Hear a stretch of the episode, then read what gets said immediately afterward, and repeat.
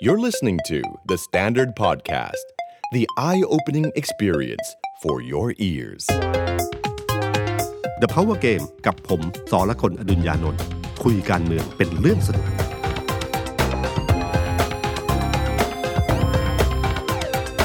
สวัสดีครับ ผมสอละคนอดุญญานนท์ สวัสดีครับ ผมออฟพลวุฒิสงสกุลฟีเจอร์อิดิเตอร์เดอะสแตนดาร์ดสวัสดีพี่ตุ้ม สวัสดีคุณผู้ฟังครับ ครับ ผมชอบพาดหัวหนังสือพิมพ์ไทยรัฐ ฉบับวันที่เอาเราอัดรายการมากเลยครับพี่ตุ้ม ครับ เขาพาดหัวว่า เช้าตู่สายประวิทย์หนูขวาขวิด เหยียบเรือสองแคม ถ้าถ้าพ้องเสียงนี่คือเช้าตรู่เนี่ย ครับ ก็เป็นเช้าตู่ ครับ นะครับครับ ถ้าผมถ้าผมใช้นะ ครับ ผมถึงภาพกอด ผมใช้คำว่ากรอด กรอด กรอดคืออะไรนะกัดฟันกรอดกรอด ใช่ อืม ก็คือกอดกับกรอด คนหนึ่งกอดแต่ความรู้สึกเหมันกรอดอะไรอย่างเงี้ยนะ อืมคนโดนกอดอาจจะรู้สึกว่า แหม ใช่ไหม ครับ ครับ มันมีอีกอันหนึ่งก็คือเรื่องสสบัญชีรายชื่อครับ ครับ เห็นพักก้าวไกลเขาประกาศออกมาร้อยชื่อ อืม เป็นเรื่องเลยฮะ ครับ นี่ขนาดยังไม่ยัง ยัง ไม่ ไม่ เรียง เรียงลำดับนะฮะ เพราะว่าจริงปาร์ตี้ลิสเนี่ยเชื่อเถอะครับว่า รับรองว่าหลังจากที่มีการยื่นสมัคร แล้วก็เรียงลำดับว่าใครอยู่หนึ่งสองสามสี่ห้าเนี่ยนะครับ จะทะเลาะกันอีกรอบนะครับ คือตอนนี้เพียงเพียงแค่ประกาศรายชื่อเฉยๆเนะฮะพักก้าวไกลก็ยังมีปัญหา ผม นะ ผม ครับ ผมลองคำนวณจากอันเก่าครับพี่ตุ้ม ครับ อปี 62เนี่ยบัตรใบเดียว อืม พอบัตรใบเดียวคะแนนเขตเนี่ยมันมันแปลงมาเป็นคะแนนปฏิริษี ครับ พรรคเก้าวไกลเขาจะได้ 50 ที่นั่ง ครับ เขาวเนี่ยไอ้กติกาบัตรสองใบเนี่ย มันร้อยที่นั่งใช่ไหมฮะ อืม สมมติได้สักเขาก็คาดการณ์ว่าสัก 25เปอร์เซ็นต์เนี่ยคือเยอะมาก ใช่ แต่ก็คือ 25 ที่นั่ง ครับ จะมีคนอกหัก อยู่ อย่างน้อยเนี่ยที่เป็นแชมป์เก่าอีก 25 คน อืม ถ้าตัดกรรมการบริหารพรรคสิบคนที่โดนตัดสิทธิ์ก็ ครับ ก็เหลือจำนวนหนึ่งคราวเนี้หนึ่งถึงยี่ห้าเนี่ยใครจะเป็นเนี่ย อืม แหม แหม คือก้าวไกลนี่เพียงแค่ประกาศรายชื่อเฉยๆนะครับ ว่า ครับ ร้อยคนมีใครยังไม่เรียงลำดับเนี่ยอาจารย์ปิยบุตรก็เริ่มส่งสัญญาณเตือน ใช่ บอกว่า เอ้ยไอ้ที่ชมว่าคนอื่นเสียสละ คนที่ชมได้อะคือคนนอกนะไอ้คนที่ยังดึงดันลงบัญชีรายชื่อ โดยที่ไม่เสียสละเนี่ยนะครับ เพราะว่าผมเชื่อว่าเขาคงมีอยู่ในใจอยู่พอสมควรว่าใครจะอยู่ประมาณไหน แล้วสสบัญชีรายชื่อเนี่ยถ้าสมมติว่าบอกว่าอยู่ 25 คนสมมติเนี่ยครับก็คือว่าคนที่มีบทบาทในสภาเนี่ยนะครับจะอยู่อันดับไหน อ๋อ แล้วใครใครจะหนึ่งสองสามสี่ตรงเนี้ยละมีปัญหาแน่นอนเนี่ย อืม เพราะผมนั่งนั่งดูแล้วเนี่ย ผมนั่งดูเนี่ย เวลาถ้าเราประกาศรายชื่อปาร์ตี้ลิสต์มาโดยเรียงลำดับเนี่ย ครับ ผมคุยกับหัวหน้าพักการเมืองสองสามคนเขาก็ยืนเขาก็รับรู้ว่าประกาศเมื่อไหร่ก็มีปัญ มี หา เรื่องแน่ คุณคิดดูนะครับ ขนาดพักเพื่อไทย ซึ่งคาดกันว่าจะ ครับ สมมุติว่าแลนด์สไลด์ ครับ หรือไม่แลนด์สไลด์ก็ได้ประมาณแบบเยอะอะนะ อืม ครับเอ่อเขาก็เชื่อว่าอย่างเช่นเพื่อไทยเนี่ย คุณคิดว่าอันดับไหนถึงอันดับปลอดภัย อ่า อ่าสามสิบผมว่าปลอดภัย อืม นะสามสิบปลอดภัย สามสิบ เลยสามสิบขึ้นมา เสียวว่า เสียวเหมือนกันนะครับ จนถึงอาจอาจคิดว่าถ้าแลนด์สไลด์อาจจะถึง 50 อ่ะนั่นก็คือ แต่ถ้าเกิน 50เนี่ยก็ขอให้รู้ตัวว่า โอกาสน้อยมาก ฉะนันเสียงที่จะเริ่มมีมีปัญหา ผมเชื่อว่าอันดับ 31 ขึ้นไปจนถึง 50 ของเพื่อไทยใช่ไหม ของเพื่อไทย อืม ที่จะมีปัญหาก้าวไกลก้าวไกลเนี่ยถ้าจะมองกันดีๆเนี่ยผมว่าถ้าเพย์เซฟสุดก็คือ1-10ถึง10 อ่า เบ่งมากที่สุดก็อยู่ที่ประมาณ 20ถึง ครั 25 บ นะครับ25 นี่ก็คือว่าเพื่อไทยกับก้าวไกลเนี่ยผมว่าดูปฏิริษเนี่ยคะแนนมันจะมันจะกินกันเอง อืม นะฮะถ้าก้าวไกลเพิ่ม สมมติว่าคนคิดว่าเลือกสสเขต ให้เพื่อไทยไปแล้ว ครับ ก็ปฏิริษก็ให้ก้าวไกลละกันก้าวไกลก็จะเยอะนะฮะ อ๋อ แต่ถ้าคิดว่าแลนสไลด์แบบเพื่อไทยว่าเอ่อที่เขาหาเสียงคือขอสองใบเลยนะ แล้วคะแนนมาแล้วก็ยังมีคะแนนส่วนหนึ่งของก้าวไกลที่คิดว่าถ้าเลือกก้าวไกลแล้วเดี๋ยวกลัวจะตกน้ำ ครับ ก็จะไปเลือกเพื่อไท เพื่อย ไทย แบบแบบเนี้ยเพื่อไทยก็จะเบ่งขึ้นเยอะ อืม ก้าวไกลก็จะลดลงหน่อยนะครับ อันนี้เป็นเป็นเป็นเป็นกลุ่มก้อนนี้นะค ครั รับ บ ส่วนถ้ารวมไทยสร้างชาติ คิดว่าเท่าไหร่ปลอดภัย ห้าไหมฮะ อันนี่ไม่แน่ใจ หนึ่งถึงห้าน่าจะปลอดภัยนะครับ อืมอืม แต่ผมว่าถ้าให้เกียรติพลเอกประยุทธ์หน่อยก็อาจจะอยู่มาสักสิบนะครับ เพราะว่าคะแนนของพลเอกประยุทธ์เนี่ยก็อยู่ในถ้าในแง่ในแง่ของคะแนนนิยมของส่วนบุคคลเนี่ย ครับ พลเอกประยุทธ์ก็อยู่อันดับ อันดับที่สาม สามนะครับสองสามใกล้กันมาก ถ้าผมจะไม่ผิดนะสิบสี่เปอร์เซ็นต์สิบห้าเปอร์เซ็นต์ประมาณเนี้ยครับ ครับ ฉะนั้นตัวเลขที่เขาน่าจะปลอดภัยก็น่าผมว่าให้ถึงสิบแต่จะเปล่งถึงสิบห้าหรือเปล่า ไม่แน่ ถ้าพลเอกประยุทธ์สามารถสร้างภาพคล้ายๆ เพื่อไทยเรื่องแลนด์สไลด์ทำให้ความรู้สึกว่าถ้าจะสู้กับ พักเพื่อไทยนะครับก็มีพักเดียวที่จะสู้ได้ในกลุ่มนี้ก็คือต้องบิ๊กตู่ลุงตู่เท่านั้น ครับ ถ้าลุงตู่เท่านั้นคะแนนทั้งหมดจากกลุ่มภูมิใจไทยพลังประชารัฐอะไรต่างๆเนี่ยหรือแม้แต่ประชาธิปัตย์ก็มีสิทธิ์จะเทให้กับ จะไหลไป ลุงตู่ได้เหมือนกับการเลือกตั้งปี 62 อืม นะฮะ ถ้าทำได้นั้นเนี่ยถ้าทำได้อย่างนั้นนะครับก็มีสิทธิ์จะเปล่งไปถึง 15 แต่ถึง 20อะผมว่าคงจะยากมาก ๆ ทีเดียวนะครับ ภูมิใจไทย ครับ ปลอดภัยอยู่ที่เท่าไหร่ สักสิบไหมฮะ ห้าถึงสิบนะผมว่า ถึงสิบ เพราะภูมิใจไทยจริงๆเนี่ยคะแนนนิยมในพักจะไม่เยอะมากเท่าไหร่ ครับ ถ้าสสเขตสามารถหาคะแนนให้กับพักได้ด้วย คือคือที่น่ากลัวก็คือสสเขตเขาจะ เขาจะหาตัวเองอย่างเดียว ตอนท้ายอ่ะ ครับ ถ้ามันครึ่งครึ่งๆกลางๆอะเขาแบบคือหมายถึงว่าปิ่มน้ำปิ่มน้ำอยู่ไม่ใช่ชนะขาด เขามีสิทธิ์จะทิ้งอยู่เหมือนกันนะครับ ผมเชื่อว่าคนเป็นผู้บริหารพรรคภูมิใจไทยก็รู้ ว่าพอถึงสุดท้ายอะสัญชาตญาณในเรื่องของการเอาตัวรอดมาก่อนอยู่แล้ว อืม นะฉะนั้นตรงเนี้ย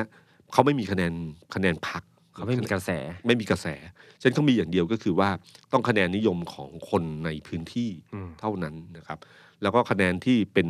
เนื้อเป็นหนังที่ที่น่าจะพอได้ก็คือบุรีรัมย์หรือนี่ในพื้นที่ที่เป็นจุดที่เขามีจริงๆนะฮะซึ่งตรงเนี้ยก็คือตัวเลขที่ผมว่าเกินกว่านั้นก็ทะเลาะกันนะครับ อ่า ใครใครได้ภูมิใจไทยระดับ 11 นี่ก็แบบอืมต้อง อืม คิดดูดิหวาดเสียวหวาดเสียวหน่อยนะค ครั รับ บ พลังประชารัฐ โอ้เดายากจัง ถือว่าให้เกียรติท่านท่านประวิตยแล้วกันฮะ ครับ สักสิบแล้วกันฮะ พลังประชารัฐผมว่าคงคล้ายๆภูมิใจไทย ก็คือก็คือในแง่ของเออในแง่ของคะแนนนิยมของพรรคเนี่ยคงมาจากสสในพื้นที่เป็นหลักนะฮะห้าถึงสิบเกินสิบนี่ก็ก็มีทะเลาะอะ ครับ มีทะเลาะฉะนั้นคุณสันติเลยบอกว่าผมเบอร์สอง ครับ คือถ้าถ้าหัวหน้าพักเป็นเบอร์หนึ่งนะ ผม ฮะ ว่าเบอร์สอง เขาเป็นเบอร์สองนะครับก็ก็ตรงเนี้ยก็คือยึดจอบไว้ก่อนเพราะเป็นเลขาธิการพักนะครับที่อื่นว่ากันเองนะครับเกินห้าไปก็เริ่มเริ่มเริ่มเริ่มต้องคุยกันหนักๆแล้วนะครับ ไอ้ตรงเนี้ยจะนำมาสู่การทะเลาะกันนะครับ ถ้าถ้าใครลงสอสอเขตอะแล้วมีพื้นที่ที่แน่นอนที่เป็นของตัวเอง และมั่นใจสมมตินะครับ อย่างเช่นคุณธรรมนัฐมั่นใจว่าพะเยาเขาได้แน่ เออ เขาลงเขตดีกว่านะครับแม้ว่าปฏิริษีจะไม่เหนื่อย ครับ เท่ากับเท่ากับเขต ครับ แต่เขตมั่นใจมากกว่าว่าพึ่งพาตัวเอง ไม่ใช่พึ่งพาเสียงโดยรวมทั้งหมด อืม นะครับ อย่างประชาธิปัตย์ก็เช่นกันนะครับ ประชาธิปัตย์เนี่ยเอ่อคะแนนนิยมในพักเนี่ยเขาได้พักภาคใต้เยอะใช่ไหมครับ แล้วก็ ป อาจ ระเท จะ ศ ได้ บาง กลุ่ม ส่วนไหมฮะ กรุงเทพบางส่วน อ่า น่าจะได้อยู่ ถ้าดูจากคะแนนการเลือกตั้งผู้ว่ากทมครั้ง ครับ ที่ผ่านมานะครับ แต่ทั้งหมดโดยรวมแล้วเนี่ยผมว่าประชาธิปัตย์วันนี้เนี่ยครับเกินเอ่อห้าถึงสิบถ้าเกินสิบนี่ก็มีทะเลาะ อื มีทะเลาะกันอยู่เหมือนกันว่าทำไมผมสิบเอ็ดทำไมผมสิบห้าอะไรอย่างเงี้ยนะครับ อืมนี่คือนี่คือหกพักใหญ่ที่ผมคิดว่าอยู่ประมาณนี้นะครับ บวกบวกกันเกินร้อยนะ เอ่อเท่าที่ดูคือคือถ้าเอาตัวหน้าไม่เกิน ถ้าตัวหลังเกินนะครับ คือคือถ้าคิดว่าผมมีวิธีคิดง่ายๆ เวลาคำนวณสอสอบัญชีรายชื่อครั้งเนี้ครับพี่ ครั ตุ้ม บ คือ มันคือกี่เปอร์เซ็นต์ของของคะแนนนิยมรวมเลยฮะเพราะมันคือหนึ่งร้อยที่นั่งก็คือหนึ่งร้อยเปอร์เซ็นต์ ครับ ของคนที่มาใช้สิทธิ์ในการลงคะแนน ครับ การได้ห้าที่นั่งก็คือห้าเปอร์เซ็นต์ของผู้มาใช้สิทธิ์เลือกตั้ง อืม ไม่น้อยเลยนะครับ ใช่ครับ แล้วก็ถ้าเราคิดง่าย ๆ คือว่าสสเขต 400 คน ครับ ก็คือสสเขต 400 คน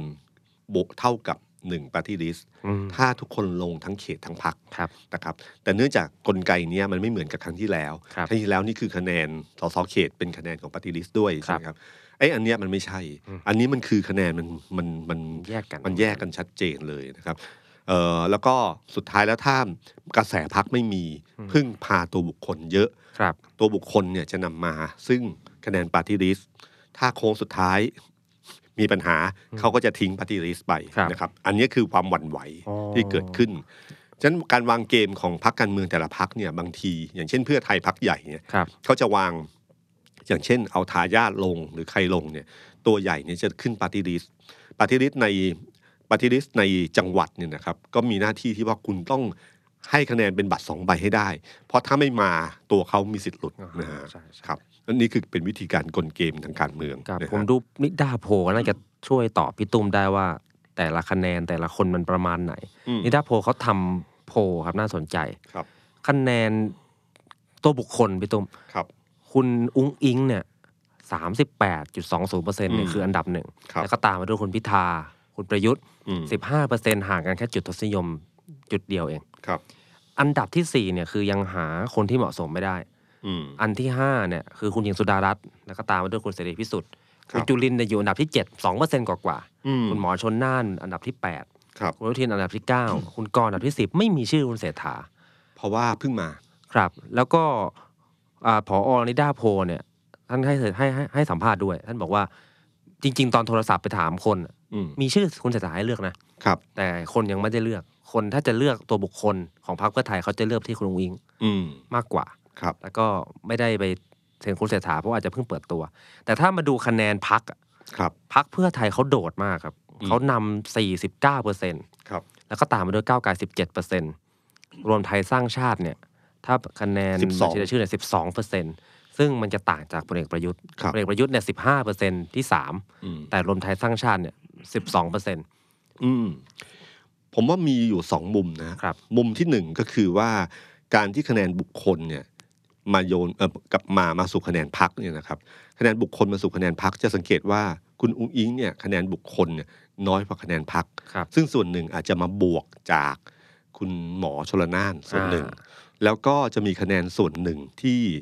ที่เหมือนกับว่าหาหาเหมาะสมไม่ได้เลยคนนี้ยนะครับ อยู่ที่อันดับที่สี่เลยนะฮะเกือบสิบเปอร์เซ็นต์ เกือบสิเคะแนนตรงนี้สังเกตไหมครับว่าเวลาไปอยู่เลือกพักเนี่ยตรงนี้มันจะหายไป ก็แปลว่าคะแนนเนี่ยมันสลายเข้าไปอยู่ที่พักเพื่อไทย อาจจะไม่พอใจอาจจะไม่ถึงขนาดชื่นชมคุณอุ้งอิงมาก ที่จะให้คะแนนเทให้คุณอุ้งอิง แต่ ถ้าเป็น อาจจะ พรรค ไม่ไม่อาจจะไม่พอใจรัฐบาลอาจจะอยากเปลี่ยนแปลง ก็ใช้วิธีการเลือกพักนี้นะครับ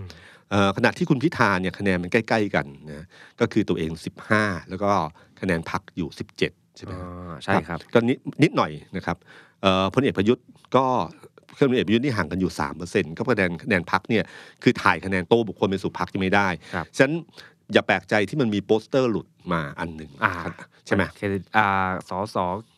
อันดับหนึ่งบัญชีรายชื่อ อ่า อแล้วก็สั่งให้ลบแล้ว ครับ ก็คือจริงๆเขาต้องการส่งสัญญาณให้รู้ว่าลุงตู่อยู่พักนี้ลุงตู่อยู่พักนี้ เพื่อเทคะแนนตรงนี้ให้ได้ อันนี้มันเป็นแบบวิธีการจำคือทำแคมเปญพวกนี้อะบางทีมันก็เหมือนกับ คำย้ำที่ต้องย้ำให้รู้ว่า อย่างเช่นเอาผมยกตัวอย่างในเชิงการตลาด ครับ ทิฟฟี่สีเขียว คือสังเกตไหมฮะบางทีสมัยก่อนนี่ในอดีตนี่ขนาดที่ว่าสถานีวิทยุให้เล่นเกม ถามว่าทิฟฟี่สีอะไร คือให้คุณยังมีผู้บริโภคย้ำมาว่าสีเขียวสีเขียวสีเขียวเพื่อให้จำแบรนด์ได้ว่า ถ้าซื้อสีเขียวเมื่อไหร่ก็คือยี่ยี่ห้อ ยี่ ยี่ ห้ ห้ อ อ นี้ นี้ครับก็เช่นเดียวกัน การที่ย้ำว่าลุงตู่อยู่นี่ลุงตู่อยู่นี่ลุงตู่อยู่นี่ปุ๊บเพื่อให้คะแนนเสียงเทจากบุคคลไปสู่พรรคนะฮะ นั่นคือกลยุทธ์ง่าย คๆรัที่ บ ที่ที่ต้องทำ แต่เขาก็สั่งลบซะแล้วนะฮะ ผมว่าเดี๋ยวออกมา ได้ออกมา จังหวะนั้นมันคืออาจจะผิดคิว ปิดคิว จังหวะยังไม่ได้ ครับ เขาคงรอจังหวะอยู่ อาจจะมีต้องการอันตรงนี้แล้วนำไปสู่การที่มีคัดเอาท์ให้มันส่งระหว่างระหว่าง Facebook กับคัดเอาท์ อ่า ออฟไลน์ออนไลน์ให้มันมีความเชื่อมต่อเนี่ยนะเป็นเรื่องการตลาดนะครับ ประเด็นที่ 2 คือนี่คือคะแนนเทระหว่างพักกับบุคคลนะค ครั รับ บ ประเด็นที่ 2 คือถ้าคุณดูนิด้าโพลครั้งที่แล้ว ครับ กับครั้งนี้ ครับ คุณเห็นกราฟที่เติบโตขึ้น อืม คุณอุ้งอิงเนี่ยเดิม 34 คราวนี้มา ครับ 38 นี่ยังไม่เริ่มรับสมัครเลือกตั้ง ยังไม่ได้เบอร์ ยังไม่โหมกันจริงจังนะค ครั รับ บ เพียงแค่ก่อนการยุบสภานะครับ ใช่ เอ่อลุงตู่เนี่ยจาก 14 มาเป็น 15.6นะก็เพิ่มขึ้นมานิดหนึ่งนะครับ แล้วก็คุณพิธาจาก 13 มา 15นะครับครั้งก่อนนี้คุณพิธาอยู่อันดับ3นะฮะคราวนี้ขึ้นมาอันดับ2นะฮะ นี่คือนี่คือความเปลี่ยนแปลงที่เกิดขึ้น ในขณะที่คะแนนพักเนี่ยครั้งก่อนเนี่ยคือนิดาโพลนี่ก็ทำสามเดือนครั้งหลายไตรมาส ใช่ครับ ครั้งที่สองคือครั้งแรกนี่คือ 42.9 ครั้งนี้มาเป็น 49.5 เพิ่มขึ้นมา 7% ครับ เอ่อถ้าเรามองดูกราฟการขาขึ้นอย่างนี้เนี่ยแล้วเชื่อว่าการโหมต่อไปเรื่อยๆนำไปสู่กระแสแลนด์สไลด์ไปเรื่อยๆเนี่ยกราฟมันยังไปต่อได้นะครับ ถ้าเราไม่คิดว่ามีอะไรเตะสกัดอย่างรุนแรงนะภายชุภายภายในเวลา 2 เดือนของการหาเสียงเลือกตั้งเนี่ยนะครับ ก็คือจะอยู่กราฟมันมีสิทธิ์ไปมากกว่านั้นด้วยนะครับ โอ้ ถ้าดูจากกราฟเก่าจากเมื่อพล็อตมาตั้งแต่ช่วงไตรมาสแรกของปีที่แล้วแล้วไล่ไปเรื่อยๆนะครับ ก็จะเห็นว่ากราฟมันไต่ขึ้นเรื่อยๆ แล้วมันมีสิทธิ์ถ้าในเชิงสถิติมันคือมีสิทธิ์ไปต่อนะ อืม ถ้าไม่มีตัวแปรอื่นเข้ามาแบบเตะสกัดอย่างรุนแรงนะครับขณะที่พักก้าวไกลเนี่ยครั้งที่แล้วสิบหกคราวนี้ขึ้นมาสิบเจ็ด ครับ ก็แปลว่ากลุ่มก้อนของพักฝ่ายพักร่วมฝ่ายค้านเนี่ยคะแนนที่เคยเคยแบบหาเหมาะสมไม่ได้หรือยังไม่ตัดสินใจเนี่ยที่ที่น่าสนใจคือครั้งเนี้ยเหมือนคนตัดสินใจแล้วเยอะ ทั้งที่ก่อนการเลือกตั้งก่อนก่อนการหาเสียงเลือกตั้งตั้ง 60 วัน ที่ผ่านมาในอดีตเนี่ย แม้แต่ใกล้ๆจะเลือกตั้งแล้วเนี่ยไปทำโพลเนี่ยบางทีจะมีคนบอกว่ายังไม่ตัดสินใจ ใจเลย ครั้งนี้มันเหมือนคนแบบถือปากการออะคือรอวันแล้วจะกาเฉยๆนะฮะเอ่อรวมไทยสร้างชาติครั้งที่แล้วรู้สึกประมาณ 6.9 ครั้งนี้ขึ้นมา 12 ขึ้นมาเท่าตัว เพราะคนเริ่มรับรู้แล้วว่าพลเอกประยุทธ์อยู่ที่พักนี้ เพราะคะแนนพลเอกประยุทธ์ขึ้นมานิดเดียวนะแต่คะแนนพักเพิ่มขึ้นเยอะนะครับแปลว่าคะแนนพักมีสิทธิ์ที่จะเอาคะแนนจากพลเอกประยุทธ์มาสู่พักฉะนั้นถ้าถ้าดูแบบนี้นะครับก็จะเห็นชัดว่าเอ่อจะเห็นชัดว่ามันมีกราฟ ที่ต่อเนื่องกันมา ถ้าพล็อตต่อเนี่ยภายใต้ความชันเท่าเดิมเนี่ย เพื่อไทยมีสิทธิ์แลนด์สไลด์เกิน 50นะฮะถ้าจะถ้าดูจากกราฟนะครับ ครับ ถ้าพล็อตแบบกราฟไปเรื่อยๆนะครับมีสิทธิ์จะขึ้นมากกว่านี้ ครับ แต่ถ้ามีอะไรสะดุดการเมืองไม่แน่นอนอยู่แล้วนะครับ เหมือนกับภูมิเหมือนกับภูมิใจไทยนึกไม่ถึงว่าวันหนึ่งจะมีชูวิทย์ นะครับ ก็นี่คือเรื่องหนึ่งที่ผมว่าน่าจับตามองของของนิดาโพลนะครับ อืม ซึ่งผมคิดถึงตอนสมัยคุณชัดชาติลง ครับ ผู้ว่ากทม เข้าใจว่าตอนนี้ด้าโพลสำรวจเนี่ย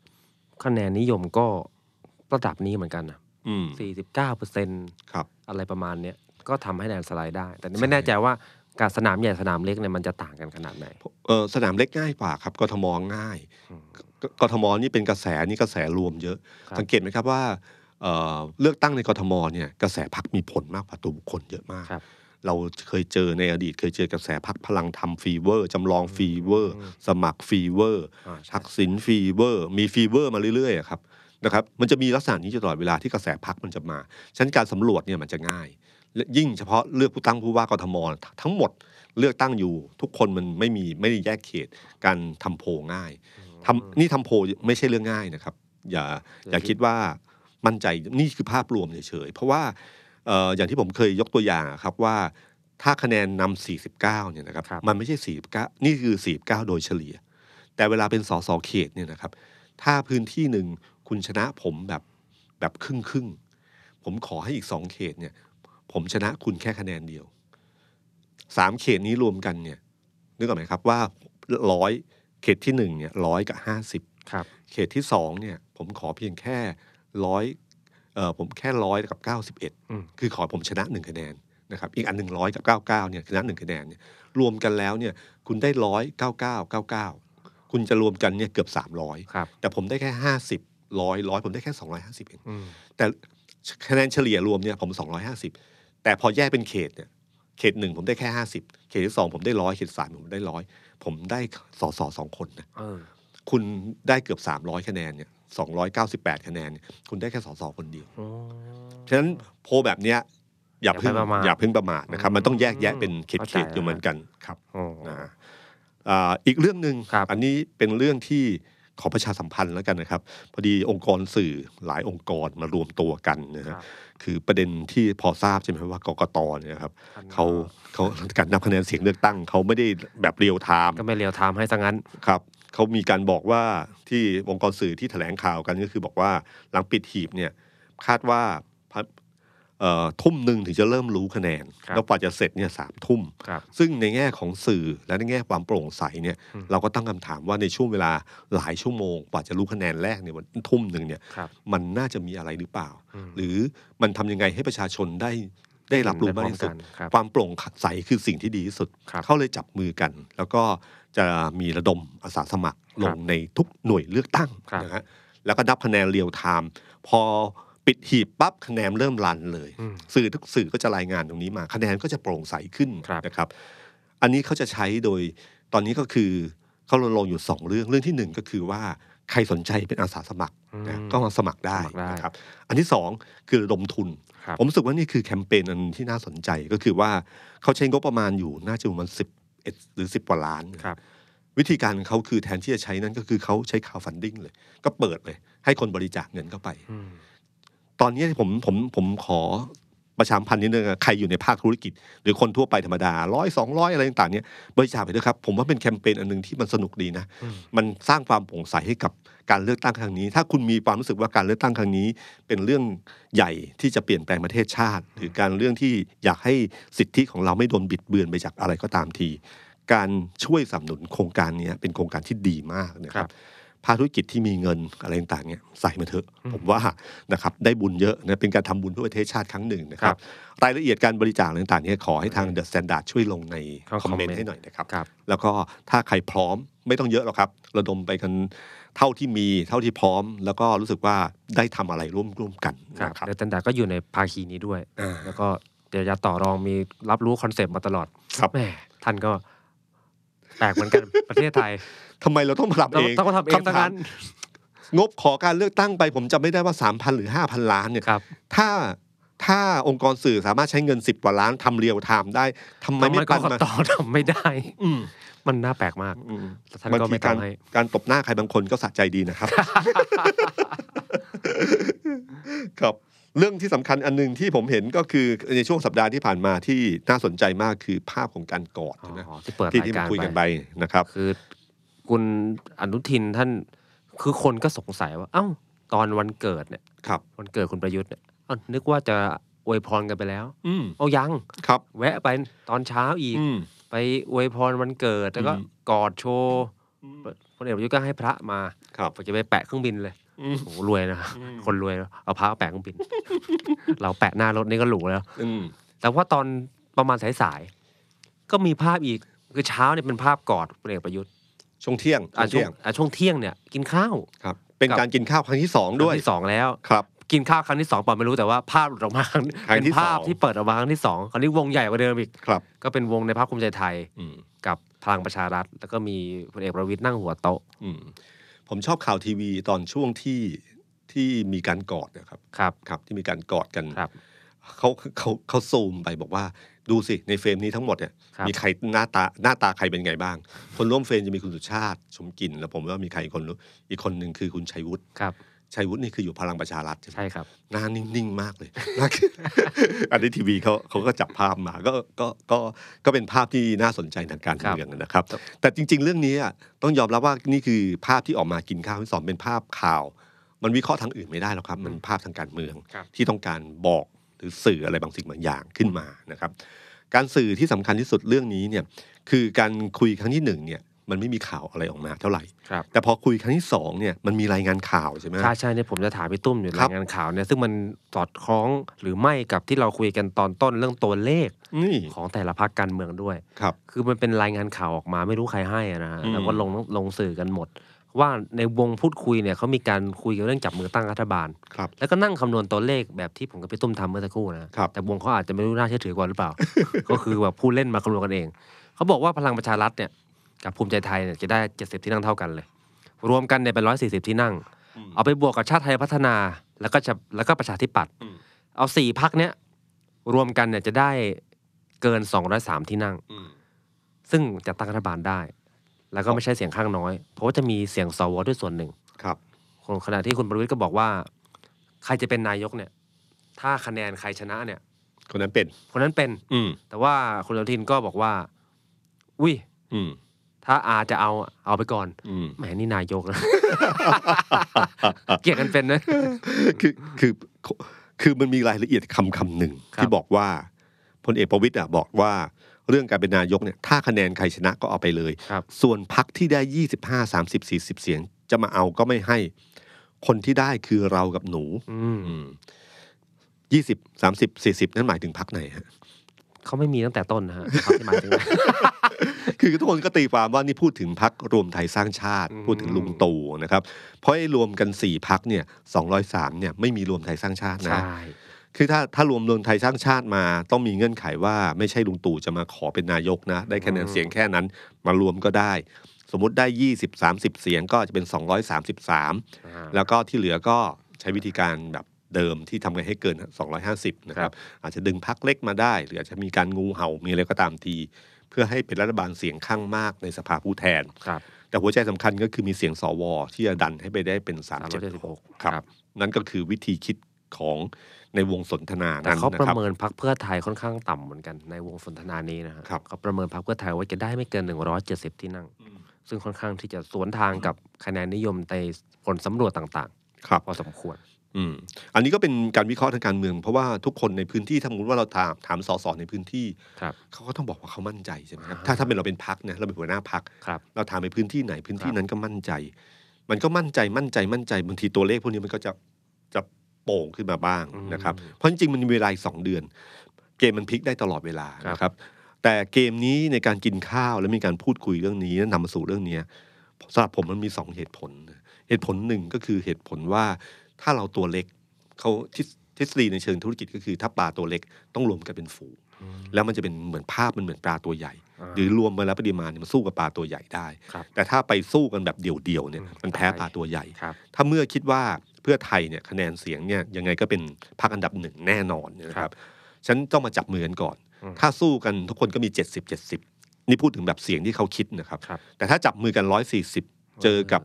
170 ร้อยเจ็ดสิบสมมติว่าร้อยเจ็ดสิบเป็นเพื่อไทยจริง ๆ ได้ร้อยเจ็ดสิบเนี่ยมันก็สู้กันแบบใกล้กันมาก มันก็ถือเป็นแกนนำในการจัดตั้งรัฐบาลแข่งกันเหมือนกับตอนพลังประชารัฐ เป็นแกนนำแข่งกับเพื่อไทยเพราะคะแนนมันสูสีกันนะครับ อันนี้คือทฤษฎีหนึ่งในเชิงการเลือกตั้งในเชิงการเมืองทำให้ทุกคนรู้สึกว่าเฮ้ย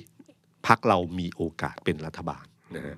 โดยเฉพาะมีโอกาสเป็นแกนนำนะครับ ครับ เรื่องที่สองผมไม่แน่ใจก็คือมันคือตอนนี้พรรคภูมิใจไทยมันมีคดีอยู่นะครับ โอ้ โดยเฉพาะของคุณศักดิ์สยามนะฮะ ครับ การมาหาพลเอกประวิตยเนี่ยต้องยอมรับว่าพลเอกประวิตยเนี่ย ครับผม เป็นคนที่เป็นหมอดูที่แม่นมาก เวลาถ่าย ถ่ายผลเรื่ององค์กรอิสระนะฮะตอน ท่านเคยหลุด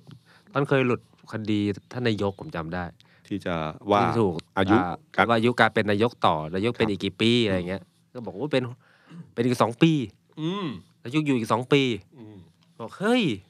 หลุดแล้วก็หลุดเอ้ยไม่มีอะไร อืม สารวินิจฉัยออกมา ตรง ต้องเป๊ะทั้งที่เป็น ครับ เซนาริโอที่ถูกคาดการณ์ว่าจะออกมาน้อยที่สุดเลยนะฮะ อืม ในการอยู่อีก 2 ปีเนี่ย ครับ อถ้าไม่อยู่ยาวไปเลยก็คงจะไม่อยู่เลยตอนนั้น ครับ เซนาริโอมันจะเป็นทางเป็นทางนั้น อืม แหมแม่นจริงๆฮะ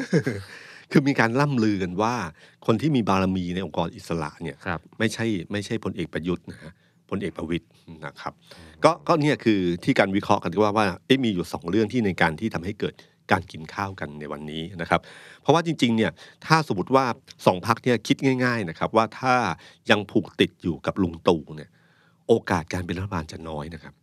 เพราะว่าประเมินแล้วว่าพลเอกประยุทธ์เนี่ยอืมพักรวมไทยสร้างชาติเนี่ยสามสิบบวกลบอ้าวนี่ให้กันแบบ อืม สามสิบบวกลบ ครับ แล้วแต่เขามีคุณสมบัติอันมีคุณสมบัติอันหนึ่งที่พรรคการเมืองอื่นไม่ชอบคือศัตรูเยอะ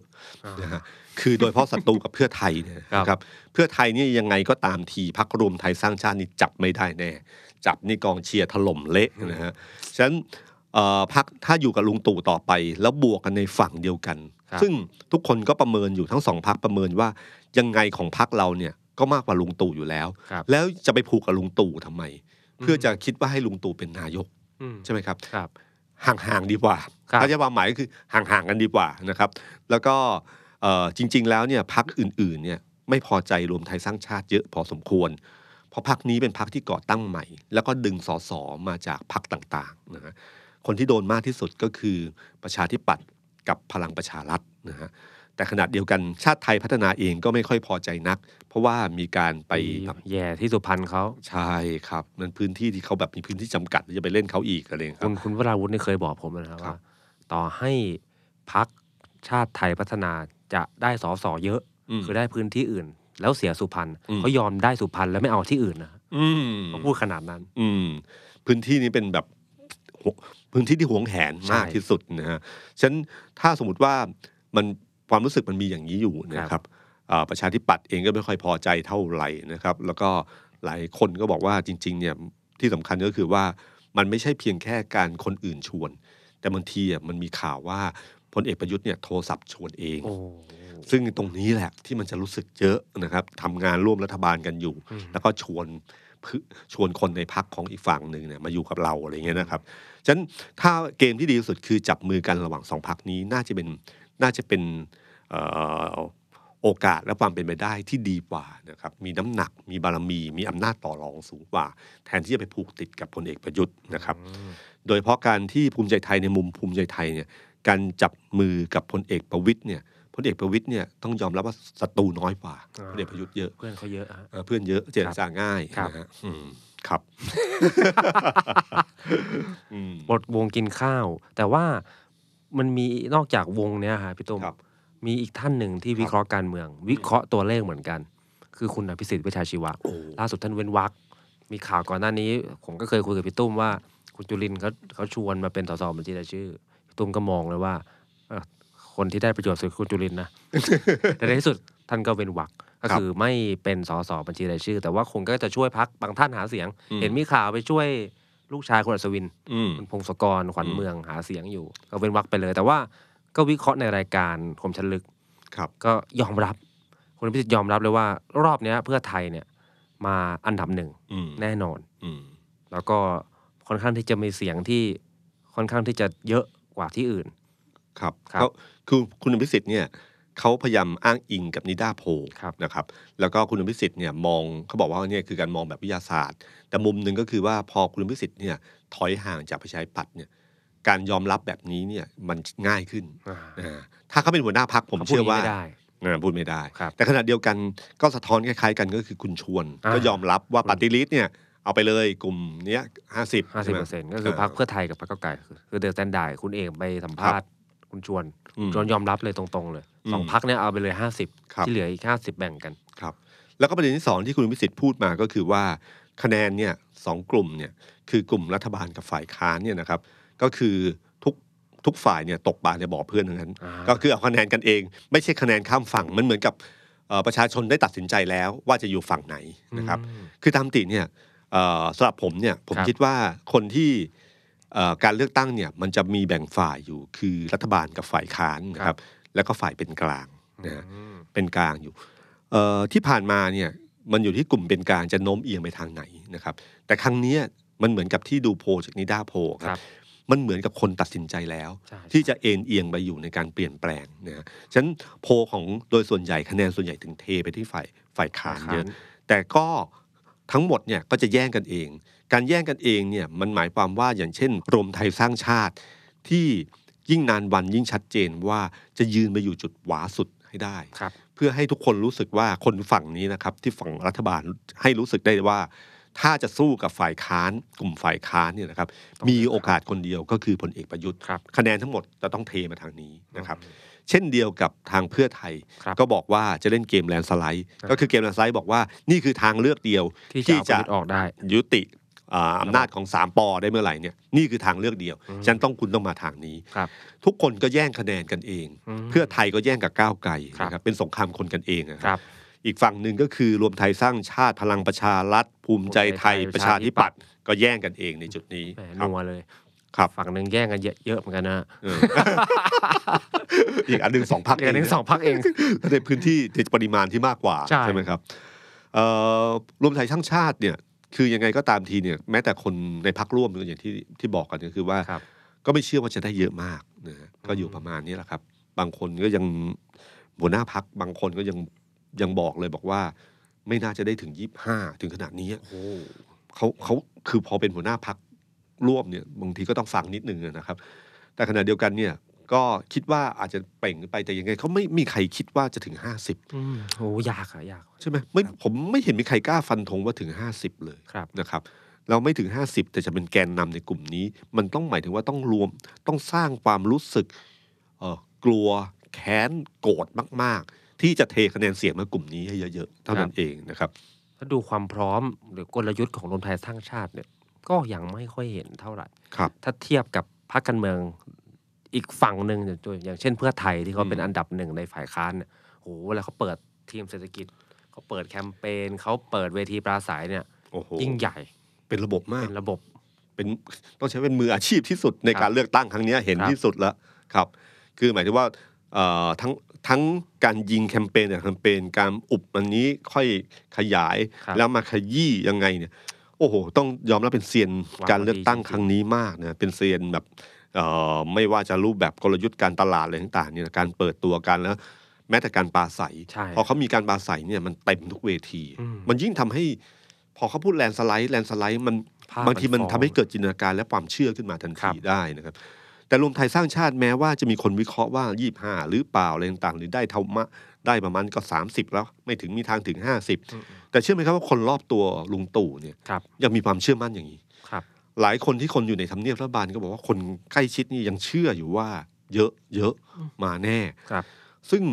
เอ่อเราสังเกตว่ามันมีข้อจำกัดอยู่บางอย่าง การขยับตัวของรวมไทยสร้างชาติเนี่ยในเชิงพรรคการเมืองขยับตัวช้า ส่วนหนึ่งเป็นพักใหม่ ครับ แล้วคนที่มีความเชี่ยวชาญในการเลือกตั้งเนี่ยนะปรากฏว่าอยู่ในพักรวมไทยสร้างชาติไม่เยอะนะ ใช่ฮะ ครับมันไม่มีอย่าลืมว่ามันไม่ใช่เป็นแค่เสียงสสแต่เป็นเรื่องการจัดการการเลือกตั้งนะฮะฉะนั้นถ้าเทียบกันเมื่อผมไม่รู้ว่าตอนนี้คุณสุเทพเทือกสุวรรณอยู่ไหนนะครับ ครับ คุณสุเทพเทือกสุวรรณเนี่ยต้องยอมรับเขาเคยเป็นเลขาธิการพรรคประชาธิปัตย์มายาวนาน ความเชี่ยวชาญในเรื่องเกมการจัดการการเลือกตั้งเนี่ยเขามีสูง ครับ ถ้าเขาเข้ามาช่วยอ่ะจะทำให้ขยับได้ได้มีพลังมากกว่านี้นะครับ ผมเห็นเขานัดทานข้าวทำบุญกับแกนนำกบพศอยู่ ครับ ท่านก็ยังบอกเลยว่าคุณสุเทพบอกว่าแหมไม่น่าเชื่อ เออ มากันเมื่อก่อนก็อยู่เวทีเดียวกัน เออ ตอนนี้พอนัด แยกกันทำบุญ พัก แหมไม่ซ้ำพักกันเลยนะ และจำนวนก็น้อยลงด้วย ครับ นะครับที่เห็นชัดเออแต่ที่ผมเห็นก็คือว่า ตอนเนี้ยเกมที่เกมที่รวมไทยสร้างชาติต้องการมากที่สุดคือ ครับ การดึงคะแนนลุงตู่ให้มาเป็นคะแนนของพรรครวมไทยสร้างชาติ สร้างสัญลักษณ์ที่ทำให้คนจำให้ได้ว่าลุงตู่คือรวมไทยสร้างชาติลุงตู่คือรวมไทยสร้างชาตินะครับ แล้วก็อย่างที่คุณไตรลงค์พูดนะครับ ว่าตอนเนี้ยทางลุงตู่ต้องลงพื้นที่เยอะๆพลเอกประยุทธ์ต้องลงบางวันต้องลาราชการมาหาเสียงเลยนะ เพราะว่าผมสังเกตเห็นก็คือว่า การใช้เวทีปลาใสอะของรวมไทยสร้างชาติอะมีพลังน้อยมาก ใช่ เอ่อพลเอกประยุทธ์ปราศัยบนเวที ผมว่าปราศัยสู้พลเอกประวิตยไม่ได้ อืมไม่น่าเชื่อนะ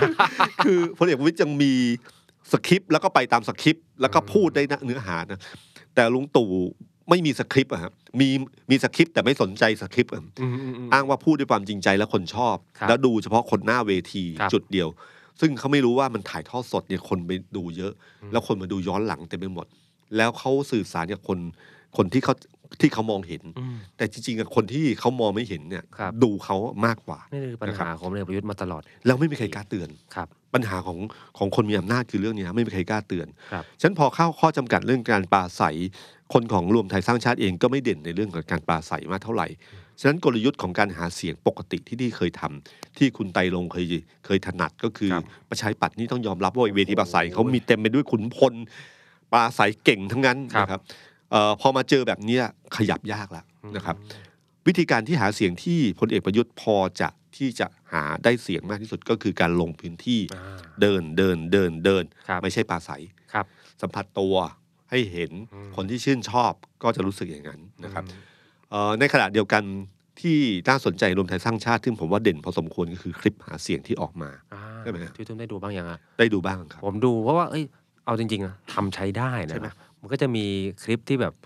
ผมรู้สึกว่าน่าสนใจอันหนึ่ง ครับ คลิปหวย 80 บาท เออ ก็จะเป็นเจเนเรชันว่านี่คือปัญหาแบบเจ็ดชั่วอายุหลายชั่วอายุคน ตั้งแต่แบบรุ่นพ่อรุ่นปู่รุ่นลูก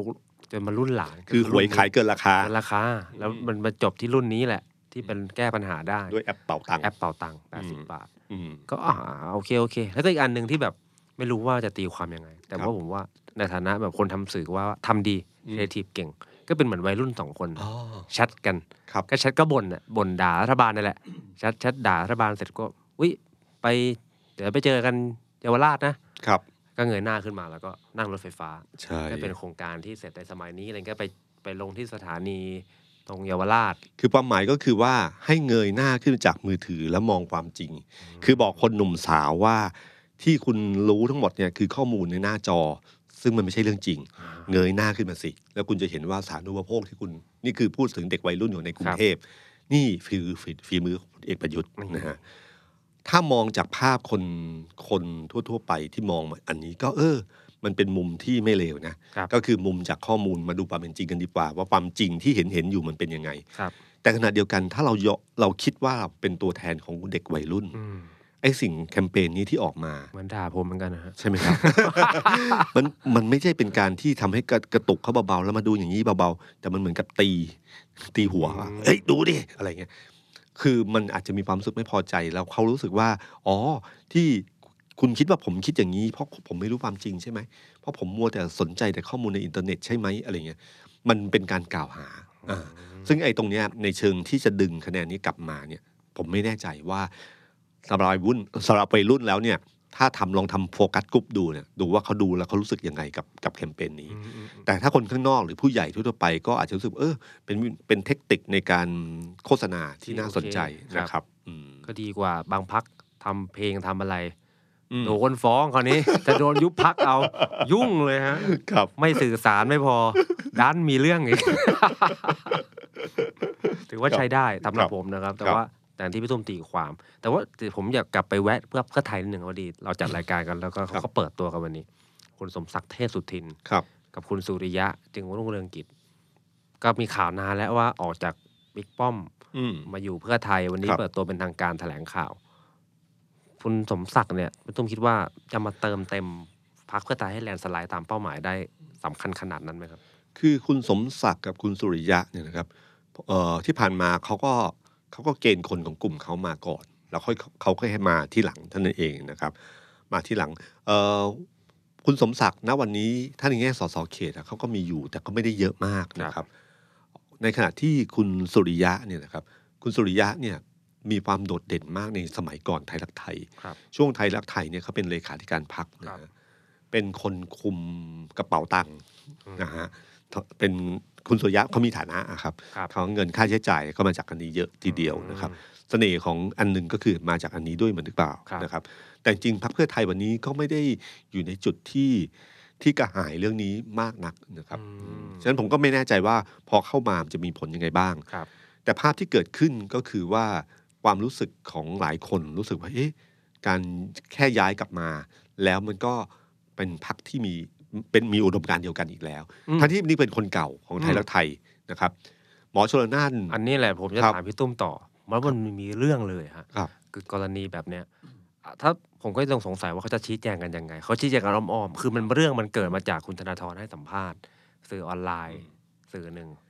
ก็จริงๆคุณธนาธรก็ไม่ได้พูดชื่อพรรค อืม แต่ว่าก็พูดว่านี่คุณเป็นนักการเมืองที่เขาไม่ชอบ แต่กันเป็นพรรคการเมืองที่นักการเมืองไม่มีรวมการ ย้ายไปย้ายมาเพื่อที่จะสว่างแสวงหาผลประโยชน์ทางการเมือง อีกวันสองวันคุณทักษิณก็จัดรายการคลับเฮาส์ตาม ครับ ปกติ ก็มีการหลุดออกมาว่าเนี่ยก็โจมตีพักก้าวไกลแล้วว่าเนี่ย ครับ ก็ไม่เข้าใจว่าคุณธนาธรมาว่าอะไรพักเพื่อไทย แล้วก็บอกว่าเนี่ยพอได้ยินมาว่าพักก้าวไกลเนี่ยเหมือนกับประชาธิปัตย์ ตอนนี้ก็น่าจะเหมือนขึ้นทุกวันทุกวัน ครับ ก็เป็นเรื่องขึ้นมาเลย แล้วก็วันนี้ก็เนี่ยแหละ คุณสมศักดิ์เทพสุทิน คุณสุริยะเนี่ยทุกคนจำได้เคยอยู่พลังประชารัฐ วันนี้เปิดตัวคุณหมอชนน่านก็ต้อนรับ แล้วก็มีช่วงหนึ่งให้สัมภาษณ์ครับพี่ตุ้มอ่าคุณหมอชนน่านบอกว่าทั้งสองท่านเนี่ยเคยอยู่พรรคเพื่อไทย ตั้งแต่ไทยรักไทยแล้วก็เคยเป็นรัฐมนตรีมา แต่ว่าด้วยความผันผวนทางการเมืองเนี่ยทำให้มีความจำเป็นที่จะต้องไปทำงานในมิติการเมืองกับพรรคอื่นๆ ถ้าไม่ทำอย่างนั้น ผมเชื่อว่าบนเวทีนี้จะไม่มีทั้งสามท่านปรากฏอยู่ จะถูกทำลายไร้โอกาสไร้อนาคต โดยเฉพาะความมุ่งหวังที่จะทำประโยชน์ให้กับประชาชน จึงจำเป็นจะต้องรักษาสภาพของตัวเอง ให้อยู่รอด คุณหมอชนน่านพูดต่ออีกนิดนึงครับพี่ตุ้มบอกว่า คือจริงๆแล้วเนี่ย ภาพเช่นเนี้ยมันหวังว่าจะไม่เกิดขึ้นอีกในอนาคตเลย หวังว่าครั้งนี้จะเป็นครั้งสุดท้าย เพราะว่าถ้าการเมืองเนี่ยมันเป็นปกติ กลับมาอยู่ในระบบให้ประชาชนตัดสินใจด้วยอำนาจของตัวเองเนี่ย มันก็จะไม่มีเรื่องแบบที่คนจะต้องถูกบีบบังคับ ให้ย้ายขั้วย้ายข้างทางการเมืองเพื่อความอยู่รอดทางการเมือง ครับ ครับ ก็คือเหมือนกับอธิบายว่าที่ย้ายไปพลังประชารัฐเมื่อครั้งที่แล้วเนี่ยคล้ายๆกับสสหลาย ๆ คน ครับ นะฮะคือมีชนักเรื่องคดีหรืออะไรต่างๆเนี่ยทำให้โดนบีบบังคับให้ไปอยู่พักพลังประชารัฐนะฮะเอ่อแต่เวลาอธิบายเรื่องนี้เนี่ยกับคุณสมศักดิ์กับคุณ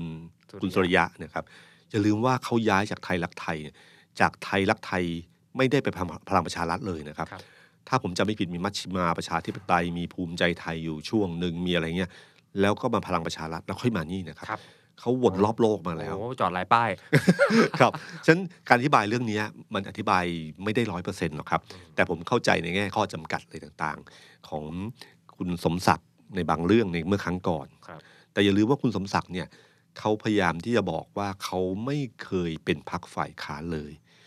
แล้วพูดถึงเรื่องดินฟ้าอากาศที่ อ่า ที่คุณรังสิบันโรมออกมาพูดเนี่ยก็ก็ชัดๆนะครับเรื่อง ครับ นี้แหละครับ คือคำอธิบายก็คือว่า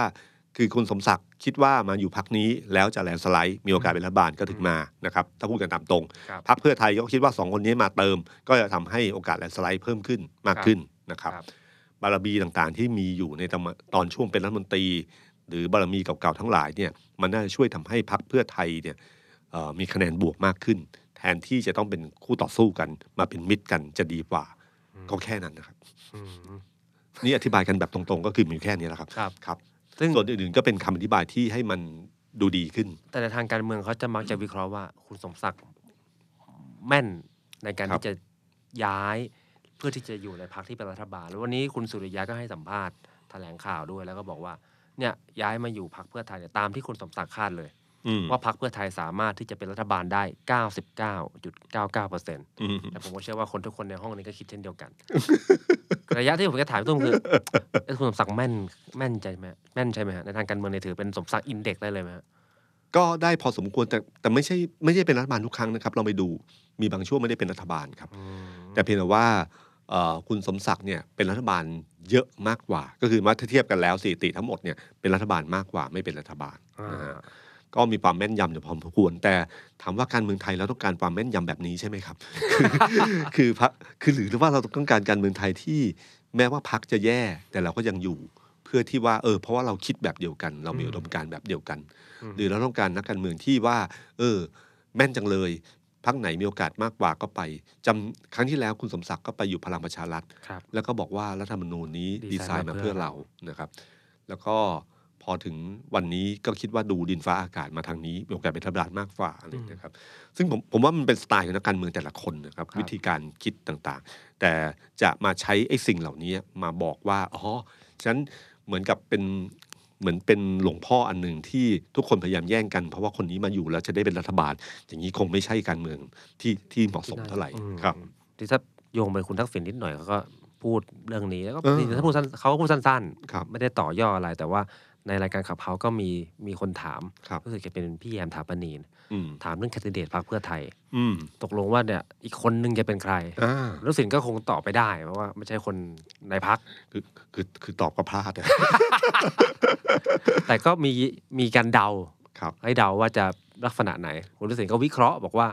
น่าจะเป็นคนละคาแรคเตอร์ อืม กับคุณนุ้งอิงที่ดูเป็น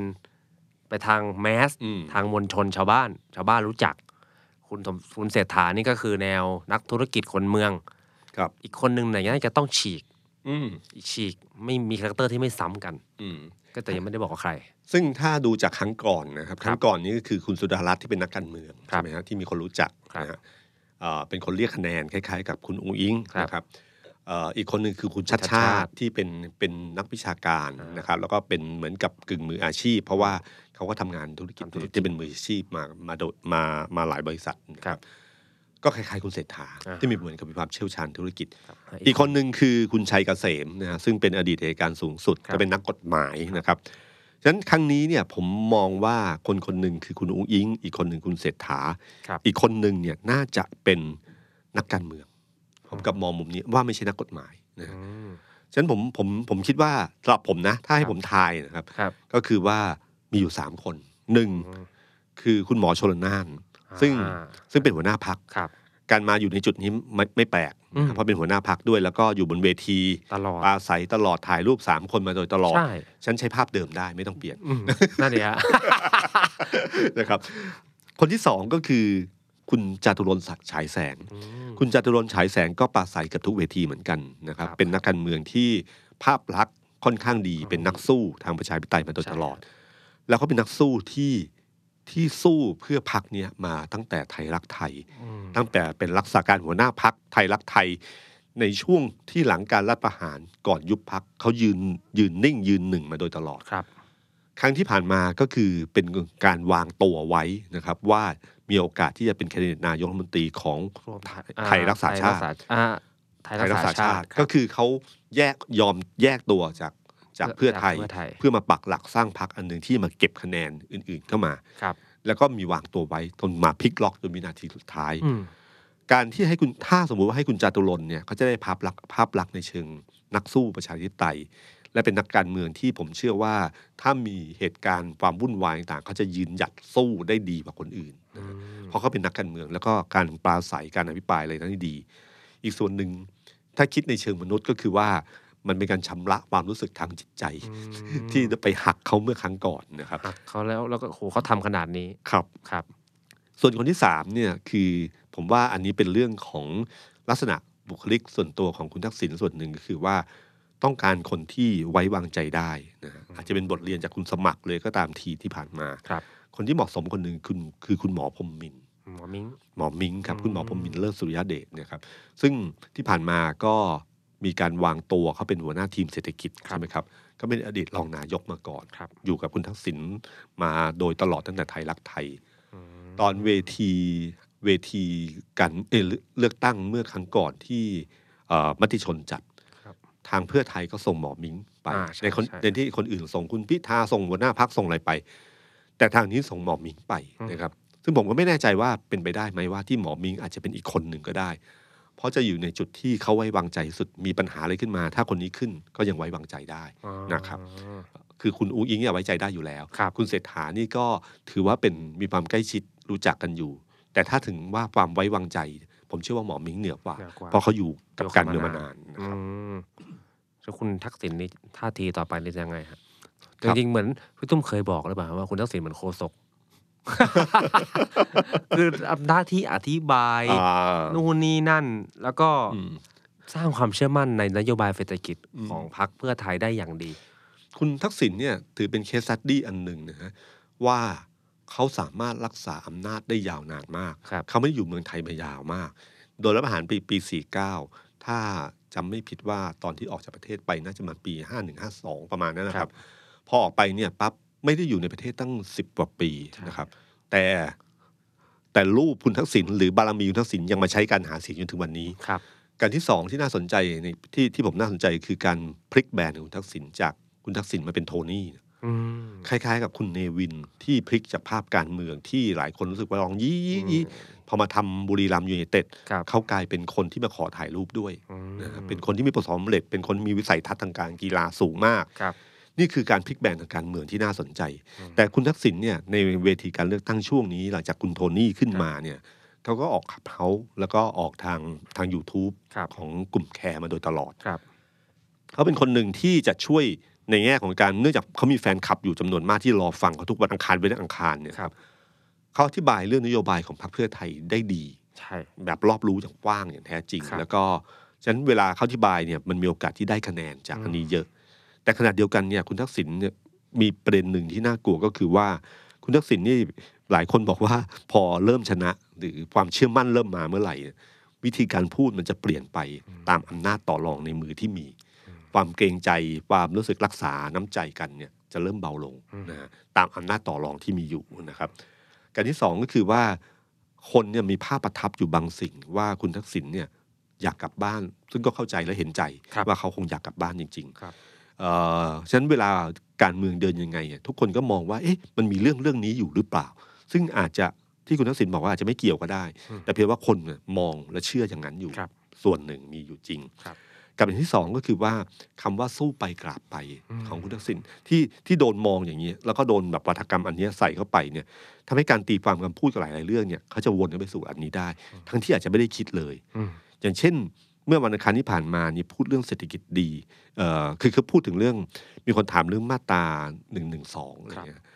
เขาก็บอกว่าถ้าเศรษฐกิจดีเนี่ยคือบางทีปัญหาเรื่องใหญ่ ๆ หรือการอะไรบางอย่างเนี่ยมันโฟกัสไป เพราะว่าเศรษฐกิจไม่ดี แล้วคนรุ่นใหม่รู้สึกไม่มีความหวัง อืม เอ่อในประเทศ มันก็เกิดความรู้สึก ถ้าเศรษฐกิจดี คนก็จะสนใจเรื่องนี้น้อยลง อืม พูดประมาณนี้นะค ครั รับ บ ซึ่งมันก็มีความรู้สึกอยู่อันหนึ่งอยู่เหมือนกัน เพราะอย่าลืมว่าคนกลุ่มที่ต้องแย่งกับก้าวไกลเนี่ยคือกลุ่มคนรุ่นใหม่ อืม นะกลุ่มคนที่มีความคิดทางการเมืองอีกรูปแบบหนึ่งขึ้นมาฉะนั้นพอคุณทักษิณพูดนี้แล้วก็พูดถึงเรื่องของดูไบเนี่ยดูไบเนี่ยคนไม่เห็นมีปัญหาเลย พอเศรษฐกิจดี แม้ว่าดูไบไม่มีการเลือกตั้งก็ตาม อืม อืม อืม แล้วก็ยกตัวอย่างมันตัวอย่างที่ทำให้ผมรู้สึกว่า เออ เรื่องแบบเนี้ยในเชิงการเมืองไม่ควรจะหยิบ พูด ยกมาพูดในช่วงเวลานี้ อืม ถ้าตอนนี้ศึกแย่งชิงกันระหว่างเพื่อไทยกับก้าวไกลคือแยกชิงพื้นที่คนกลางและคนหนุ่มสาว ครับ นะครับ การพูดตรงเนี้ยมันโดนตีความไปมุมอื่นได้ อืม นะคือทางก้าวไกลเองก็เล่นเพื่อไทยอยู่พอสมควรเหมือนกันเขาก็ตอบโต้มาว่า ครับ คุณธนาธรเหมือนประชาธิปัตย์เลยนะฮะ อ่า ครับซึ่งผมว่าจริงๆ แล้วคุณทักษิณเนี่ยช่วงเวลาเนี้ยคือการบริหารอารมณ์ความรู้สึกคนกลุ่มเนี้ยต้องบริหารดี อืม ๆ บริหารไม่ดีน้ำพลิกเกมเกมพลิกนะครับ อ่า โซเชียลมีเดียนี่มันสามารถ โอ้แป๊บเดียวฮะ พึบเดียวรู้รู้กันหมดทั่วไปแล้วเกิดความรู้สึกขึ้นได้นะค ครั รับบ เอ่อมีคนบอกอยู่เหมือนกันบอกว่าที่น่ากลัวที่สุดในจอนช่วงโค้งสุดท้ายของการเลือกตั้งก็คือ คุ คุณทักษิณ หมายถึงเพื่อไทยต้องโกรธที่สุด เออตัว ที่โกรธที่สุดก็คือคุณคุณทักษิณว่าเขาจะพูดอะไรบ้างในวันนั้นนะครับ ม เพราะมันมีอะไรอยู่ในใจ แล้วคุณทักษิณเป็นคนที่ต้องใช้คำว่าโกหกไม่เก่งนะฮะนักการเมืองหลายคนเนี่ยเขาสามารถพลิ้วกับเรื่องอื่นได้ ครับ เหมือนกับเขามีความข้อมูลอยู่ในใจอะไรบางอย่างบางทีมันมีสิทธิ์จะหลุดออกมาได้นะครับและไอ้ตรงนี้แหละครับ ที่ผมว่าเพื่อไทยหวันวิตกอยู่พอสมควร แล้วไม่รู้จะห้ามยังไงด้วย ครับ แต่ แต่ จะ ว่า ไม่แน่นะครับ เพราะว่าพอมีลูกสาว อ่า ลูกสาวอาจจะสะกิดเตือนได้บ้างนะครับ โอเค ไม่เหมือนพลเอกประยุทธ์ ครับ หาคนสะกิดยากมากเลย แต่ว่าคือโพลด้วยคะแนนตอนเนี้ยมันก็ค่อนข้างที่จะแลนด์สไลด์ ครับ ในก้าวไกลจะหยุดแลนด์สไลด์เพื่อไทยยังไงอะ คือเกมเนี้ยต้องยอมรับว่าเพื่อไทยเลือกเกมถูกนะครับ คือเกมแลนด์สไลด์เนี่ยคือเกมที่กำหนดความรู้สึกคนว่านี่คือการต่อสู้กันระหว่างสองฝ่าย อีกฝ่ายหนึ่งมีสว250 คนอยู่ในมือ ฉะนั้นชนะเลือกตั้งอย่างเดียวไม่พอ ครับ นะครับแค่ 250 นี่ก็ถือว่าเยอะแล้วนะ คือยึดพื้นที่สภาล่างได้ยังไงอีกฝั่งหนึ่งก็ตั้งไม่ได้ ครับ นะครับแต่เกมนี้ก็ยังไม่ไม่ไว้วางใจ เพราะมันจะตึงกำลังได้อยู่นานพอพอพอสมควรทีเดียวนะครับฉะนั้นเป้าหมายเขาเขาต่อไปก็คือ 310 การที่เล่นเกมแลนด์สไลด์เนี่ยทำให้คนรู้สึกว่านี่คือทางเดียวที่จะชนะ 3ปอและสวได้ อืม นะฮะเลือกคนอื่นคะแนนตกน้ำ ครับ คำว่าคนอื่นที่ที่เล่นเกมนี้ก็คือการเลือกก้าวไกลซึ่ง ต้องฮะ ที่บอกแล้วแย่งชิมกลุ่มเดียวกันเนี่ย ครับ นะครับเอ่อแล้วก็บอกว่าถ้าได้ 310 ก็เป็นรัฐบาลพักเดียว เพื่อที่จะไม่ต้องตอบคำถามว่าจะร่วมกับใคร อืม นะครับไม่นั้นทุกคนก็ยิงร่วมกับพลังประชารัฐหรือเปล่าร่วมกับนี่หรือเปล่าอะไรอย่างเงี้ยนะครับ แต่จริงๆเนี่ยผมมองว่าพักเพื่อไทยอ่ะเคยมีบทเรียนมาแล้ว การเป็นรัฐบาลพักเดียวเนี่ยฮะมันสร้างศัตรูเยอะไป อ่า แล้วก็มีโดนกล่าวหา ซึ่งคำนี้ผมไม่เห็นด้วยนะครับคือคำว่าเผด็จการรัฐสภา ครับ เพราะได้เสียงข้างมากมันต้องได้เสียงข้างมากไม่ใช่เผด็จการ ครับ มาจากประชาชนนะฮะ ครับ แต่เพียงว่าข้อกล่าวหาเนี่ยมันจะมีตาประทับเป็นวาทกรรมที่เล่นกับทางนี้ได้ อื ดังนั้นผมว่าในแง่ของพักเพื่อไทยเนี่ยบทเรียนตรงเนี้ยยังไงเขาดึงพรรคอื่นร่วมอยู่แล้ว ครับ เล็กน้อยใหญ่โตก็ว่ากันไปตามคะแนนเสียงหลังจากผลการเลือกตั้งนี้ขึ้นมานะครับตัวนในขณะที่ก้าวไกลเนี่ย ครับ ก้าวไกลเนี่ยเจอเกมบีบอันเนี้ย เล่นยากมากเลย ครับ เพราะว่าเล่นเพื่อไทยตรงๆเกินไป คนกลุ่มบางกลุ่มก็ไม่พอใจ คนที่กลุ่มที่อยากให้ชนะ อ่า อยากให้ชนะรัฐบาลเนี่ยก็จะรู้สึกไม่พอใจเหมือนกับ อ่า เล่นเพื่อนกันเอง ๆครับครั แล้ว บ สุดท้ายแล้วเพื่อไทยก็ต้องอัดกลับเพราะอัดกลับไปอัดกลับกันมามันก็เหมือนทะเลาะกัน อืม แล้วคนก็กลัวว่าอ้าวทะเลาะกันแบบนี้ เดี๋ยแล้ววจะไปรวมกันได้หรือเปล่า า อะไรเงี้ยครับ ใช่ เหมือนที่กลุ่มราษฎรออกมาออกมาแถลงการณ์ที่เพิ่มมามาแถลง ครับ ที่บอกว่าให้พรรคประชาธิปไตยเนี่ยควรจะ ๆ อยู่ด้วยกัน ด้วยกัน เอ่อที่ช่วยเหลือกันไม่ใช่เพื่อชนะครับ ในเรื่องของสามปอให้ได้ก่อนนี่ฮะฉะนันก้าวไกลจะหลุดจากเกมนี้ได้อย่างไรเนี่ยเพราะว่าฐานเสียงใกล้กันมากเลย โดยเฉพาะคนกลางๆและคนหนุ่มสาวเนะฮะผมเห็นตอนนี้ก็คือว่าก้าวไกลก็เลยใช้วิธีการที่ผมรู้สึกว่าถ้าจะเล่นเกมที่จะหลุดจากแลนด์สไลด์ก็คือ อาจจะต้องเล่นเกมว่าบอกว่าพร้อมจะสนับสนุนพรรคที่ได้คะแนนสูงสุดของฝ่ายค้าน ไม่ว่าเขาจะเป็นรัฐบาลร่วมรัฐบาลด้วยหรือไม่ก็ตามที โอ้ เพื่อเป้าหมายของเขา เอาสามปอ คือล้มสามปอปิดสวิตช์สวอ้างว่าเป้าหมายใหญ่นี้ก่อน อืม ยังไงก็ตามทีเราจะร่วมหรือไม่ร่วมเนี่ย คุณจะไปร่วมกับพรรคพลังประชารัฐที่เป็นติดเงื่อนไขแล้วก็ตามไม่สนใจ ยังไงผมหนุนคุณแน่ เพื่อให้ผ่านเรื่องของสว250 ให้ได้ให้ได้ 376 ให้ได้ อืม ฉะนั้นถ้าภาพเป็นอย่างนี้เนี่ยก็จะทำอาจจะทำให้คนอาจจะทำให้นะฮะคนรู้สึกว่าเลือกก้าวไกลแล้วคะแนนไม่ตกน้ำเพราะยังไงก็จะไปหนุน ก็ทำ เอาชนะเป้าหมายนี้เหมือนกัน อืม ฉะนันทางแลนด์สไลด์ของเพื่อไทยไม่ใช่ทางเดียว มีอีกทางหนึ่ง เลือกก้าวไกลเข้าไป แล้วไปเขาเพราะเขาบอกแล้วเขาจะเขาจะจับมือหรือหนุนเพื่อไทย หรือคนตัวแทนเพื่อไทยเป็นนายกรัฐมนตรี อืม เพื่อให้ฝ่าด่านพวกนี้ได้ อืม ก็บรรลุเป้าหมายของคนกลุ่มนี้ ครับ คนกลุ่มฝั่งนี้ ครับ นะครับ แต่เกมนี้ก็ต้องเล่นแล้วก็ต้องระวังเหมือนกันนะครับ เพราะว่าบางพื้นที่ที่ก้าวไกลคะแนนไม่สูสีอะไรเงี้ย มันก็ยังคะแนนกลัวคะแนนตกน้ำอยู่ดีนะครับ อ่า แต่มันก็ผมไม่แน่ใจว่าเกมนี้จะได้หรือเปล่านะครับ แต่ก็ก็ก้าวไกลเนี่ยอยู่ในจุดอับมากที่ว่าจะเล่นยังไง ที่จะสะบัดตัวออกจากเกมแลนด์สไล อื ด์ ม ของเพื่อไทยให้ได้ เพราะเขาก็เปิดมาดีแล้วเกิน ใช่เนาะ ครับ ใช่อันนี้ผมว่าต้องชมเพื่อไทยนะว่าเล่นเกมนี้ฉลาดมาก แล้วเล่นมาตั้งแต่เริ่ม ล่า ต้น แต่โอ้โหแรกตั้งแต่เป็นปีแล้วนะฮะ ใช่ครับ คำว่าเพื่อไทยแลนด์สไลด์เนี่ยเล่นมาเป็นปีแล้ว อืมเราเล่นจนแบบเกิดความรู้สึก แล้วก็ทำให้โน้มน้าวให้เกิดความรู้สึกว่าเฮ้ยนี่คือทางเลือกเดียวเนอะ ครับ ฉันก้าวไกลจะต้องบอกว่ามันมีอีกสองทางเลือกให้ได้ ครับ แล้วทำให้คนเชื่อได้ว่าทางเรื่องนี้ไม่มีโอกาสเป็นจริง อืม ซึ่งไม่รู้ว่าทำได้หรือเปล่า เป็นคำแนะนำจากพี่ตุ้มนะฮะ แต่เพียงเอ่อแต่อันหนึงที่ผมเห็นก้าวไกลทำที่ต้องชมก็คือเรื่องการแคปทำแคมเปญเรื่องการบริจาคเงิน อืม เออผมรู้สึกว่าเกมนี้เป็นเกมที่น่าสนใจคือทำให้คนมีความรู้สึกร่วมมากขึ้น ครับ นะครับแล้วก็บริจาคเงินเข้าไป เพราะว่าเหมือนแสดงให้เห็นว่าก้าวไกลเนี่ยไม่มีเงินจากมุมอื่น มีจากมุมนี้ อืมอืม ทางเดียวที่ฉันต้องบริจาคกัน ครับ ผม ครั เพิ่ บ งทราบจากคนในพักเก้าวไกลว่าไอ้ยอดบริจาคผ่านระบบภาษีอะพี่ตุ้มที่เขาได้อันดับที่หนึ่งเขาใช้ไม่ได้นะ คือผมผมก็เฮ้ยทำไมอ่ะผมนึกว่าเขาโอนมาให้พักเลย ไม่ใช่ฮะคือเงินอยู่ที่กกต ครับ แล้วพักเนี่ยจะใช้เนี่ยต้องทำเรื่องทำเป็นโปรเจกต์พักก็เคยกระซิบบอกผมว่าเขาเคยขอตังค์ตรงส่วนเนี้ยทำโพลว่าการเลือกตั้งนี่แหละกกตไม่ให้นะฮะ ไม่ใช่หน้าที่ ไม่ใช่หน้าที่พักการเมืองก็อ่านอย่างนั้นผมก็อ้าวโอ้โหอะไรวะ โอ้โห ก็เห็น นี่ ใจ เงิน เขาเหมือนกันเห็นใจเขาเหมือนกัน นี่เงินของประชาชนเขา อืม บอกแล้วว่าเขาจะบริจาคให้พักนี้ ครับ แล้วสุดท้ายกกตมาคุม อืม ว่าให้ทำอะไรได้บ้าง ใช่ผมก็เพิ่งทราบผมก็ตกใจเฮ้ยทำไมอ่ะ โอ้อำนาจมันเยอะจริง ๆ ครับ ถ้าถ้าอย่างนั้นต้องบริจาคให้ช่วยองค์กรสื่ อละ ครับก็ก็ตรงนี้แหละครับที่ผมมองว่าเอ่อเกมตอนเนี้ยของการเมืองเนี่ยคือการเมืองของเป็นสงครามคนกันเองนะฮะคือระหว่างของคนที่เอ่ออยู่พักร่วมรัฐบาลกับพักฝ่ายค้าน แล้วก็ต้องแย่งชิงกัน อืม แล้วต้องระมัดระวังกันเหมือนกัน กลัวว่าหลังเลือกตั้งแล้วจะจับมือกันยาก อืม เนี่ยเดี๋ยวทะเลาะกันมากเกินไปต้องทะเลาะกันพอประมาณนะค ครั รับ บ มีคนเคยบอกว่าจริงๆเนี่ยเพื่อนที่ลบกันเนี่ยลำบากที่สุดเรานึกภาพของคุณธรรมนัทกับเสหิ อืม ที่เคยร่วมทุกข์ร่วมสุขเป็นเพื่อนร่วมรุ่นมา แล้วต้องอยู่คนละฝั่ง ครับ แล้วต้องลบกันนะ อืม ฮะหรือคุณจตุพรกับคุณนัทวุฒิเนี่ย อื นะ ม ค อื รับ มอืม ที่เคยร่วมเป็นร่วมตายกันอยู่ ครับ ในช่วงของม็อบคนเสื้อแดง วันหนึ่งยืนอยู่คนละฝั่ง แล้วมันจะลบกันยังไงแล้วมันนี่คือสิ่งที่น่าลำบากใจที่สุดนะครับ ผมนึกถึงภาษิตจีนคำหนึ่งที่บอกว่าศัตรูที่กลายเป็นมิตรอะจะเป็นเพื่อนที่ดีที่สุด เหมือนกับฟันฝ่ากันมายาวนานมารู้เจ็บรู้ปวดกันมานะครับ ก็พอมาเป็นมิตรก็จะเป็นเพื่อนที่ดีที่สุด ครับ แต่เพื่อนที่กลายเป็นศัตรูจะกลายเป็นศัตรูที่น่ากลัวที่สุด สวัสดีครับ สวัสดีครับ The Standard Podcast เปิดหูเปิดตา เปิดใจ เปิดโลก